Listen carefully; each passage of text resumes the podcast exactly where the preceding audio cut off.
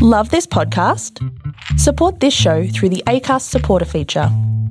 It's up to you how much you give, and there's no regular commitment. Just hit the link in the show description to support now. Ever catch yourself eating the same flavorless dinner three days in a row? Dreaming of something better? Well, HelloFresh is your guilt free dream come true, baby. It's me, Keke Palmer. Let's wake up those taste buds with hot, juicy pecan crusted chicken or garlic butter shrimp scampi. Mm. Hello Fresh. Stop dreaming of all the delicious possibilities and dig in at HelloFresh.com. Let's get this dinner party started.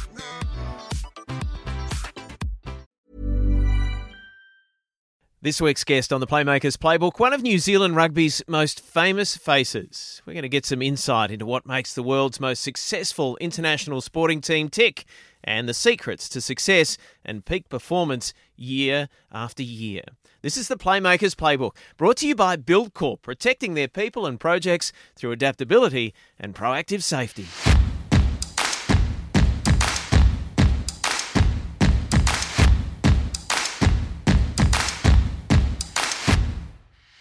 Hello, I'm Nick McArdle, host of the Playmakers Playbook.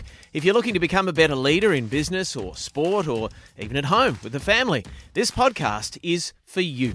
Justin Marshall made his All Blacks debut as a 22 year old against France in 1995 and went on to play 81 tests, scoring 24 tries in the famous black jersey. His 11 year international career included the 99 and 03 World Cups, as well as the honour of captaining his country. He played more than 100 games for the Crusaders, and after his international retirement, Marshy spent six years playing in Europe. He's now regarded as one of the world's best expert commentators with Sky Sport in New Zealand. Mehrtens. Again, the back kick through. Lomu and Tune. Well timed by Lomu. Marshall, no one ahead. He has to have a go. That's amazing. Getting a chance to stretch his legs. Now Marshall into the gap. He's got players in support. He may not need them. Justin Marshall. What a terrific try. Welcome back to the All Blacks.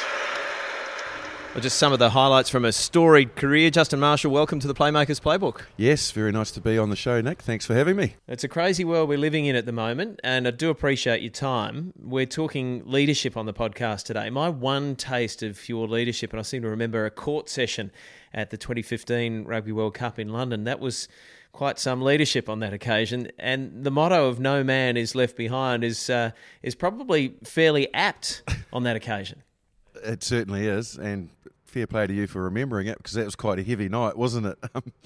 but yeah, absolutely. I, I think sort of my, my attitude is like it was with rugby that, that when you are away and um, you're in you're in a different environment um, with with people uh, that perhaps you see a lot of but don't see a lot of them socially. There's no point in locking yourself in your hotel room and being insular and um, you know staring at the four walls in there or watching television. You might as well get out and about and, and enjoy each other's company. And it was nice at the Rugby World Cup that we know you get, we knew the guys um, through TV and all of the networks really, really well. Um, and it's like, well, we're all here. Why don't we all get together and, and have a bit of fun? I think we had some curry nights and, like you said, court sessions. And, um, you know, th- those sorts of things are, are important because just like a team environment, you, you want to make sure that, you know, there is no man left behind. There is nobody sitting in their hotel room bored shitless and, and, and, and um, really struggling uh, when they can be out socialising, having some dinner, catching up, and and making time pass a lot easier. Um, you are uh, great mates with uh, with one of Australia's great rugby leaders uh, in George Gregan, and um, you know you were fierce rivals on the field, but you've turned out to be great mates. What do you observe about his uh, leadership, or what did you observe about his leadership on the field?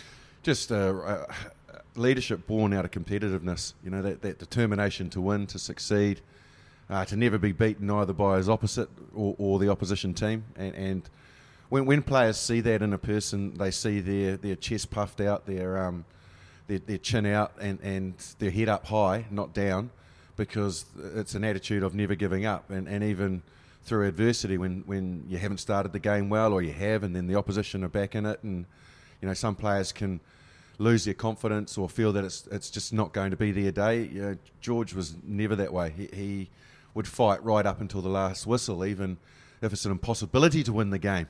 He's still trying to win it. Uh, you know, so you know that competitiveness, I think, um, is is born out of also leadership when players recognise that they can see that. Uh, and, and, what he wants to do is when he's that competitive, he wants other players to be the same way, to never give up, to, to keep working hard, to to find a way through problems in the game. And you know that that was one thing that I noticed. I sort of always compare him to um, Joost van der Westhuizen, uh, you know, the, the, the late great uh, nine from South Africa, where I played a lot of rugby against George and Joost. Two outstanding players with impeccable records for their countries, probably arguably the best in their position uh, in history. And they asked me the difference between the two of them, and Joost was uh, an, a bit of a freak. You know, good, consistent player, but he was able to flip a game in a moment, do something spectacular. Uh, you know, a chip kick over the top, regather, beat a player, and all of a sudden just spark something from nowhere. Um, the difference between him and George was that every now and then he would have an off day, or he'd have 60 or 70 minutes of quite an average performance, and then he would do something spectacular. Every time George went out there, you got 80 minutes of consistency, same competitiveness, um, absolutely same skill sets, levels. Uh, you know, the it never faded. You, you never really had, saw him have a, a, very off day. So, you know, it, while some players can drift, he never drifted. You know, 139 tests it was uh, that he played. He, he never buttoned off and, and he never dropped his performance. That would have hurt him too much. We all know that he was yappy as well. Do you recall? No. was he? Do you recall the day? And I've, I've read about this, but I haven't heard you talk about this. The, the day that he, he broke you with his with his oh, yeah. with his yap. Yeah. Do you remember that game? Yeah, I do remember that game. Yeah, and look, I, I knew what George was basically uh, trying to do within the game, which was, you know, you get you needle away, get under people's skin. Uh, he wasn't going to do it physically. Well, every now and then I saw him get the odd filthy shot in that he has a bit of a smile about. And I said. Remember that knee you put on the throat of Josh Kronfeld that time? Oh yeah, oh yeah, I remember that. It was an accident. Someone pushed me. but in, in general terms, um, you know, he, he he basically was educating the referee.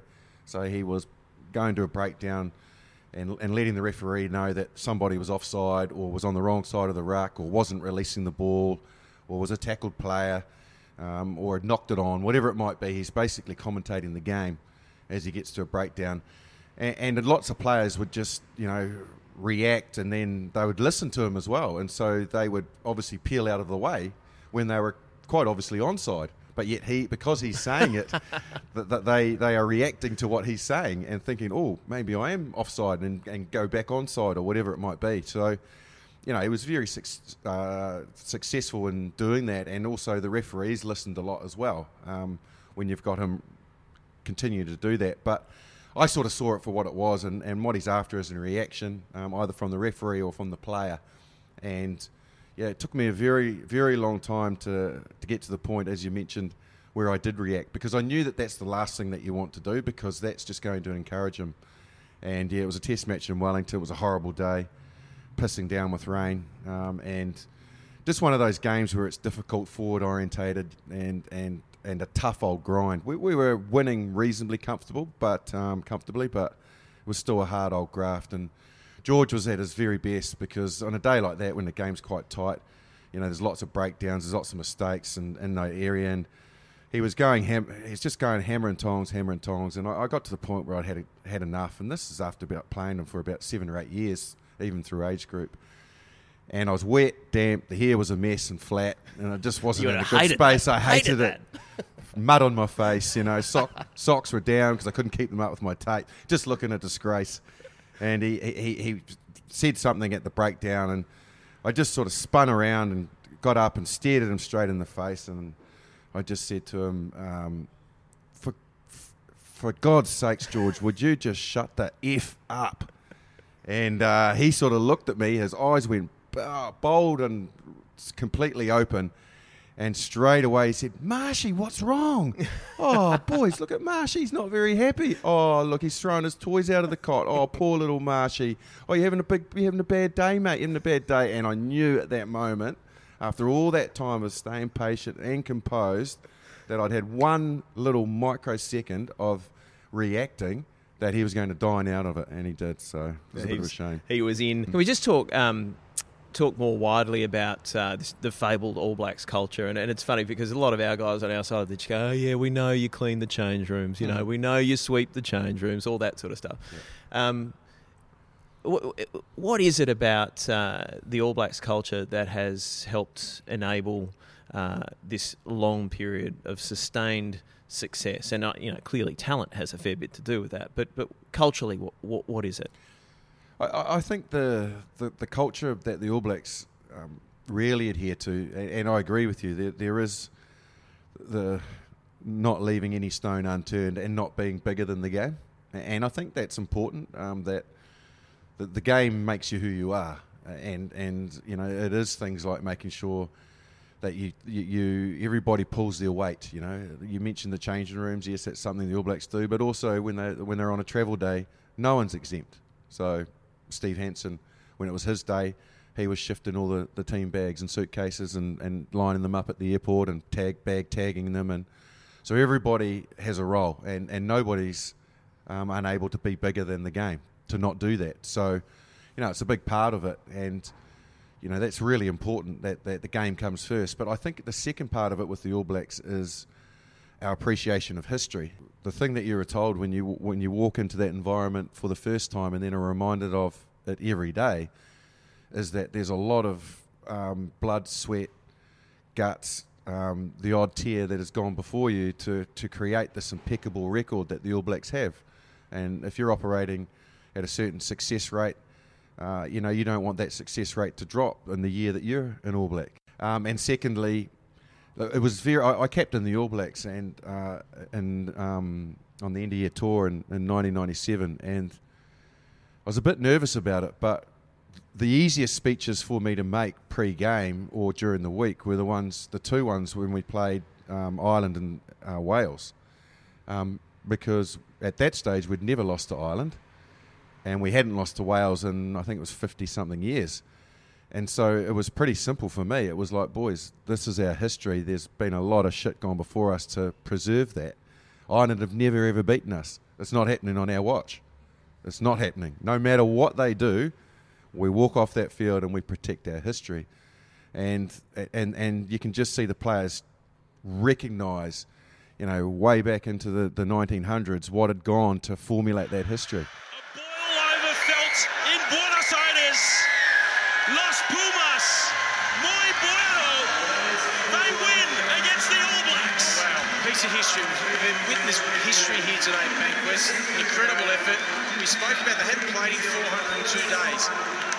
First game of 2020, were they going to run out of energy? Were they going to run out of steam? No, they just got better and better. They made one handling error throughout 80 minutes. It was such a polished and accurate performance, balanced with beautiful passion and precision. Outstanding, Andrew. I, don't, I just don't know how to sum it up. There was heart, there was courage, there was physicality and bravery. They've been absolutely fantastic today, the Pumas. Absolutely well earned. You cannot help but take your hat off to them. Well, Marshy, that right there is the result, sort of result, you're talking about. A couple of your old mates, George Gregan and, and Andrew Mehrtens, in commentary. 2020 in Sydney, Argentina's first ever win over New Zealand. Now, you could see on that day, I guess, what it meant to Argentina, but you could also see the significance of that loss on the faces of the All Blacks. You know, there's a lot of hard work gone into never being defeated by them, and in, a, in an instant, it's gone. And you wake up the next morning as an All Black, and, and thankfully, you know, it never happened to me. I wouldn't imagine what it's like. After a game, you can see they're all standing around. They're a little bit shell shocked, um, but you know, you've been through a battle. Uh, you're in the changing rooms, and there's a bit of shit said, and that happens. And then you do your recovery, and then you go back to the hotel and think about, you know, having a couple of beers. It's the next morning when you wake up that you realise that it's gone.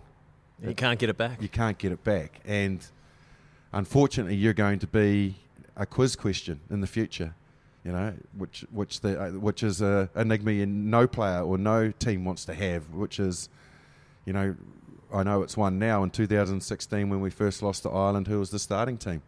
And people go, oh yeah, and they go through the team, and I think there's a real uh, point of, uh, of contention there that people don't get. I think we started Jerome Kaino at lock in that game against Ireland because Brodie Retallick was out. But anyway, which people get stumped on. But all of a sudden, yeah, all of a sudden you become, you have that um, negativity of history against uh, against you as an All Black, and that is a big part of the All Black success is is protecting our history and preserving that. And um, you know, it's harder to do and harder to motivate against teams that beat us more regularly, like for example Australia and and England and South Africa.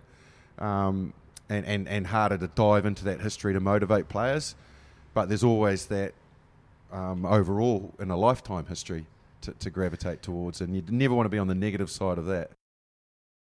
You would have been uh, part of teams, I imagine, you know, when you finished your career in Europe, or whether it be, um, you know, with the Crusaders, Canterbury, and and also with the All Blacks, teams that maybe you know wavered on on that cultural side of things that you know didn't quite do things right, didn't respect the culture. How do you how do you turn things around when things aren't going quite right, and maybe there's some guys that are slipping off the ship there?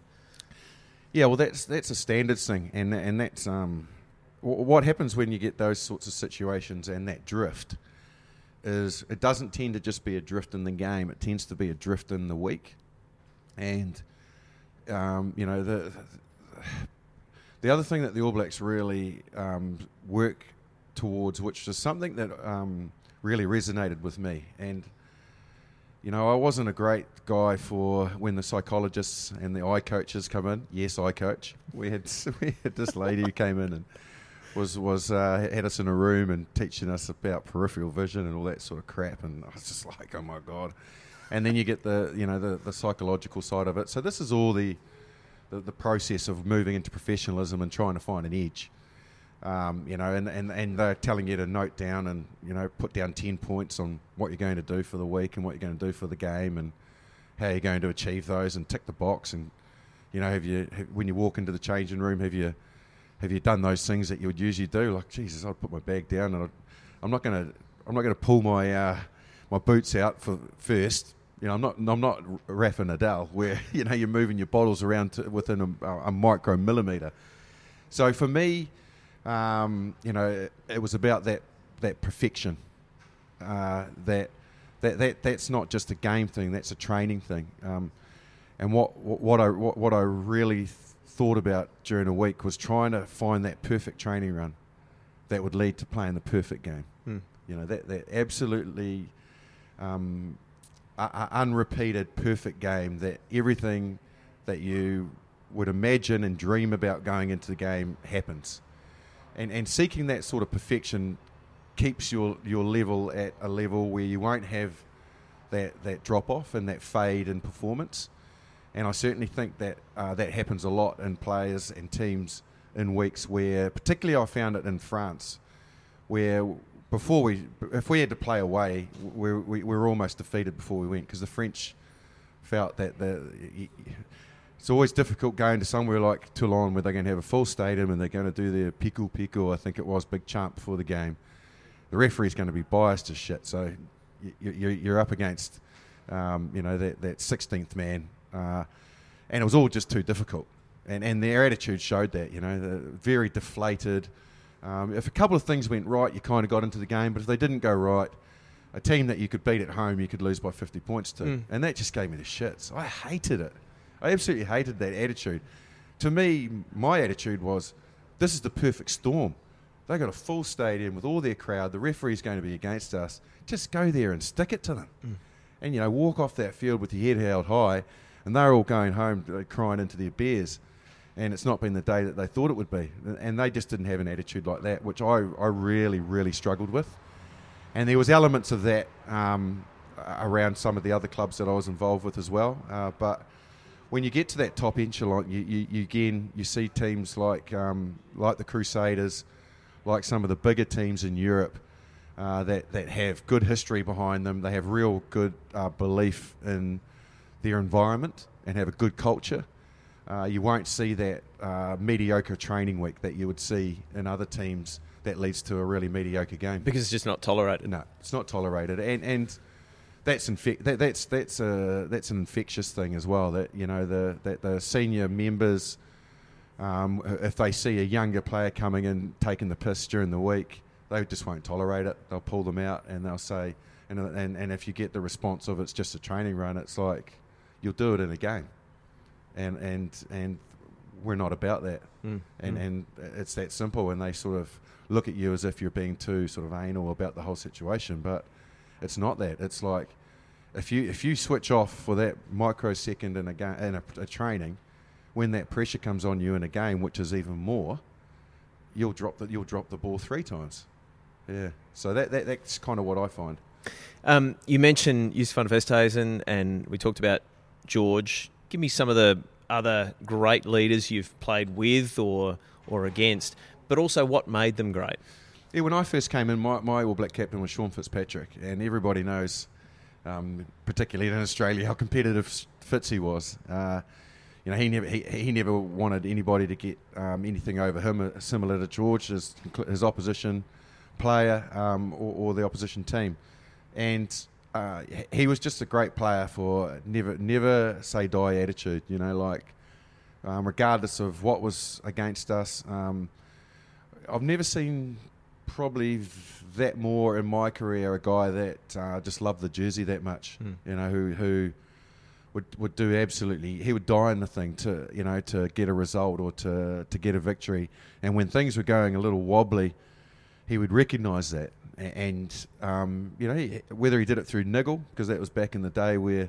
You could get away with a little bit of unseen niggle Yep. um, at the breakdown where he would try and rattle somebody to win a penalty. You know, he he would do that. Um, you know, stand on someone's ankle and they'd react and get up and give him a you know, punch him in the face and he wouldn't react and we'd win the penalty and change the momentum of the game that way. You know, obviously he changed the way that hookers played by standing out in the wing. Um, a- and, and, you know, he, he was brilliant like that. And, and I think he's probably the first captain I came across that felt that much love for the jersey and what he was doing. Um, And know, you want to follow someone like that, don't you? yeah, you Like do. yeah. yeah. and I played quite a lot under Richie as well. Um, different type of a leader. Um, you know, he just was just gutsy and um, probably wasn't a big speaker. Same as Tana Umaga wasn't either. He was more about um, going out there and, and showing showing the way forward, and, and players would follow guys like that. They had they had just this uh, respect about them, um, but they didn't really do a lot of it by words. They, they had good players and leaders around them. Um, lots of good teams have uh, great leaders like that around them, uh, and you know they're, they're very good at um, motivating uh, the players within without the captain having to do it. Uh, you know, I, I, played with quite a few um, good captains overseas. Uh, it's pretty hard when you spend the majority of your time in, in, in environments uh, in New Zealand, and then I, I did switch clubs quite a bit when I was overseas, but played in Barbarians and saw leadership qualities of many great many great players and what they bring to teams, you know, and, and their, their different um, idiosyncrasies that they have that that you used to play against, and all of a sudden you've got them as a weapon on your side w- was great. You know, playing with guys like Shane Williams and um, you know, uh, I always mention Justin Harrison, who oh, I just couldn't stand um, Goog. You know, he was such a niggly player, and you know, like just a pain in the ass. And then I actually got to play with him in the Barbarians and, and spend a week with him, and he's just a champion bloke. And and and also got to see what uh, it was like to have him on our side. You know, when players are into a breakdown and he's approaching that breakdown, they've got one eye on what they're doing, but they've also got a one eye on him because he's going to come in and remove you Yeah. any way he can. So you know those those types of um, individual skills, uh, seeing those players in, in, in- within your side. You know, I played um, with with Matt Giteau as well, and um, I was I was really uh, impressed with his knowledge of the game uh, and, and and what he he understood um, tactically and, and appreciated. He was a him real play. he was a real setter of standards Yeah. too, wasn't he? Yeah, he was. Yeah, very, very, well, very motivated trainer, um, and yeah, he was v- very much about standards. You know, if a, pa- a pass was on the shoulder, you know, it used to get, you know, get him a little bit, and he'd, he'd let the, the person know that he doesn't want that pass on the shoulder. There's never been a faster or easier way to start your weight loss journey than with PlushCare. PlushCare accepts most insurance plans and gives you online access to board-certified physicians who can prescribe FDA-approved weight loss medications like Wegovy and Zepbound for those who qualify. Take charge of your health and speak with a board-certified physician about a weight loss plan that's right for you. Get started today at plushcare.com slash weight loss. That's plushcare.com slash weight loss. plushcare.com slash weight loss.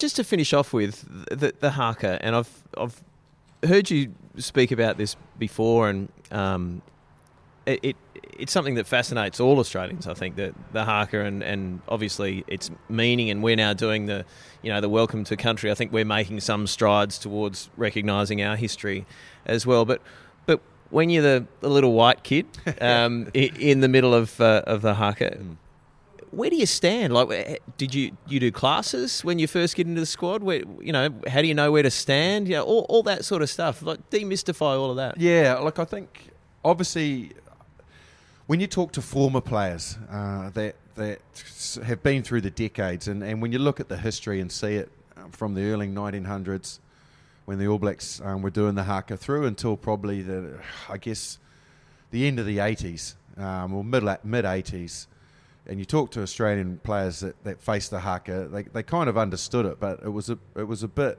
of a token gesture. I think you know we appreciated and knew that this is a very important part of our history, for our, our Maori history, uh, and that was why the All Blacks adopted the haka as um, respecting that history and respecting our heritage and and, and all all of uh, what what New Zealand's history entails.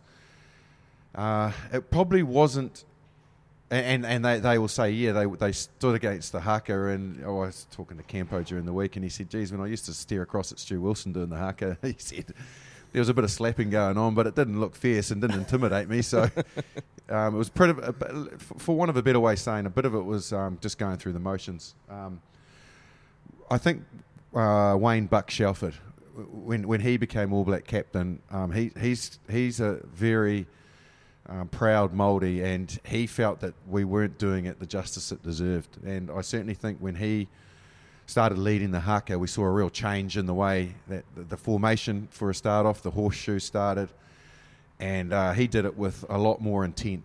Um, and so for me, when I came in, you know, we went through Buck Shelford, and then he was followed on by Zinzan Brooke, who was equally the same, felt the same way about it, who was our leader of the haka.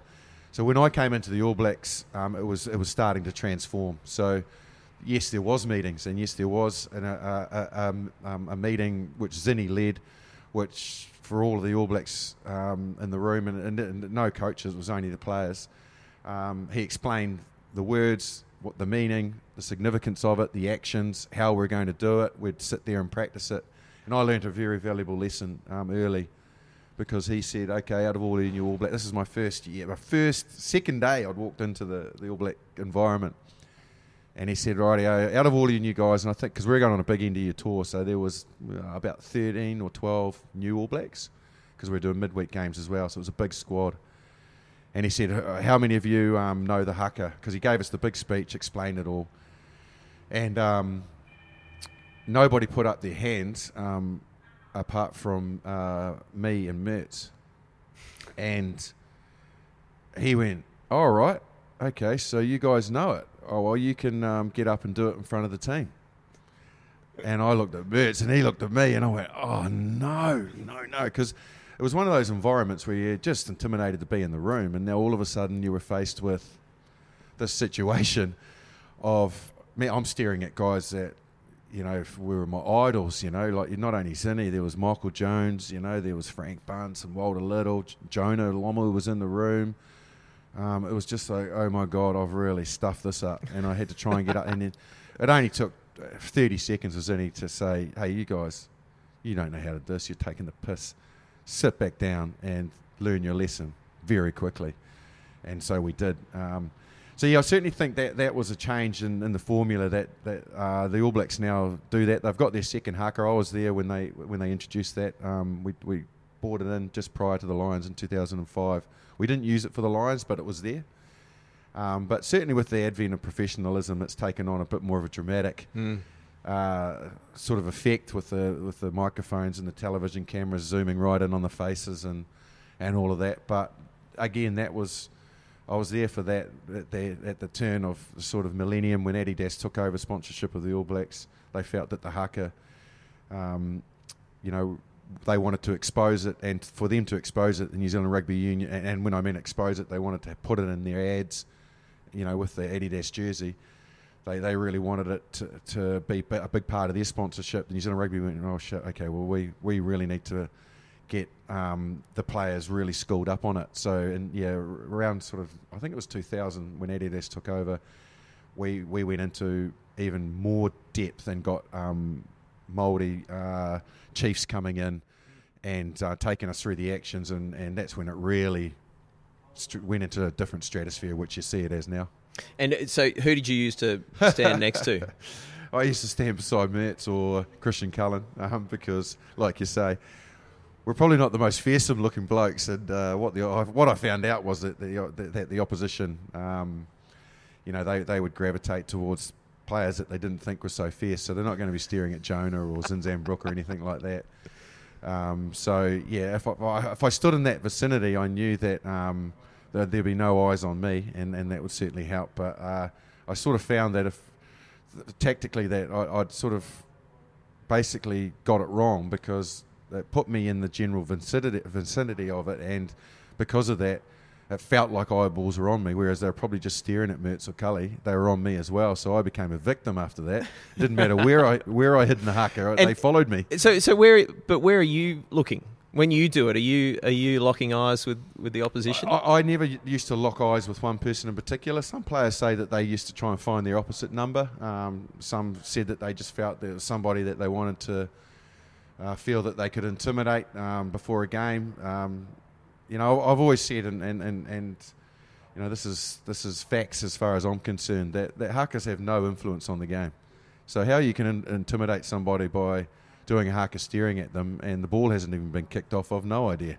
Um, you know, I've, I've, been involved in good hakas and, and bad hakas, you know, and felt like I was slightly out of time, and so it was a bad haka, and you know, five minutes later we've kicked off and we've started the game on fire. I've been involved in good hakas, felt like I was kind of in rhythm and everybody sort of did a good haka and everyone jumped at the same time. Back in the days when you used to jump, and we're all in we're all in rhythm, and we started the game terribly. So it has no effect on what happens three, four, five minutes later when the ball actually gets kicked off. And the last question, closer to home, uh, your young fella, as I understand it, not terribly into his rugby, more a cricketer. Yeah, he, he enjoys his cricket. In fact, the the boys, um, my my two boys, I've got two boys and a girl. Uh, but the boys in particular really changed their mindset when they got back to New Zealand because when when we were overseas, they were football because it was everywhere over yeah. there. As you know, you've been there, and you, you can't move over there without a round ball. So they, they were they were playing quite a lot of football when they by the time they arrived back in New Zealand and sort of rugby they had played a little bit in the UK, but they hadn't played it that much. And in France, it was a bit difficult with the language. They'd, they'd got involved, but they weren't overly enthused about it. So when they got back to New Zealand, they, they got more back into the, that type of mainstream cricket, rugby, um, sport uh, philosophy of that's what, what we play. And they, they drifted away from, from football after a couple of years. Mm. So they got back into that. But yeah, um, yeah, the eldest one found that he got um, sort of a provincial Otago academy. Uh, but he's gone off it a little bit because his rugby's taken off. So um, he's actually right. managed to grab himself a scholarship uh, up in, in, Lincoln under the under the um, umbrella of the Crusaders uh, franchise. So I think he's pretty excited by that, and, and it's quite weird. I I know that um, well for those for those people, this is a good opportunity, given that it's the last question, for me to pump my own tyres. Um, th- those that don't didn't know that I was actually dead keen on my cricket as well, and I played a lot against Jeff Wilson when I was younger, who went on to play. Would be our, I think our, he'll be our last dual international, quite possibly. Uh, and and I really enjoyed it, and um, I was reasonably successful at it. But there's a point in time where um, it's all too consuming. That I got to a point where I sort of had to make a choice between rugby and cricket, and surprisingly, yeah, I, I, look through the eyes of my son now, who's got to that same point. And when I thought that he would probably gravitate towards cricket, he sort of said, you know what, I, I want to really get stuck into my rugby this year and, and, really put some time into it. And he started going to the gym and, and um, he, he's drifted away from cricket. Yeah, he got to the same point that I got to where it was right, um, make, make your choice of where you want to go because time demands that. You can't put the, the amount of time um, in, into both. In fact, interestingly enough, the last per- when we went to have a look at Lincoln University in Christchurch, the last person that they allowed to basically do a little bit of a dual scholarship was uh, Jordie Barrett. Yeah, right. So he went there under rugby, but he never wanted to give up his cricket, and he's he's a bloody good cricketer actually. Uh, and um, and he still wants to play um, cricket when he can. Uh, he performed really well. They have an annual game between the All Blacks and uh, a mixed between All Blacks and uh, former New Zealand cricketers and the odd celeb and uh, the Barrett boys are pretty good. Bloody, and Jordie's a bit of a demon fast bowler and a pretty good bat. I think uh, I think those boys would be in the category of being pretty good at whatever they, they turn their hand right, to. Yeah. Amashi, if there is uh, another young Marshall coming along, I'm sure it'll be good news for uh, for New Zealand rugby if he does follow in your footsteps. Um, terrific to catch up. Thanks so much for joining us on the Playmakers Playbook. Oh, thanks for having me, Nick. It's great to catch up with you as well, and um, hopefully people have enjoyed what I've had to say. Always good fun catching up with Justin Marshall. There he is with some insight into the All Blacks culture and standards. Don't think for a moment, though, that New Zealand has a mortgage on culture and standards, but their sustained success for so many years is proof they're doing a lot right off the field as well as on. The Playmakers Playbook is brought to you by Buildcorp, where great teams are built on shared values. It's available wherever you get your favourite podcasts, including Apple Podcasts, Spotify, and Google Podcasts. Make sure you subscribe so you'll never miss a moment. Love you to give us a five star rating, leave a review, and word of mouth's important. If you liked it, tell a friend. If you didn't, maybe don't mention it. I'm Nick McArdle. Join me next time on the Playmakers Playbook.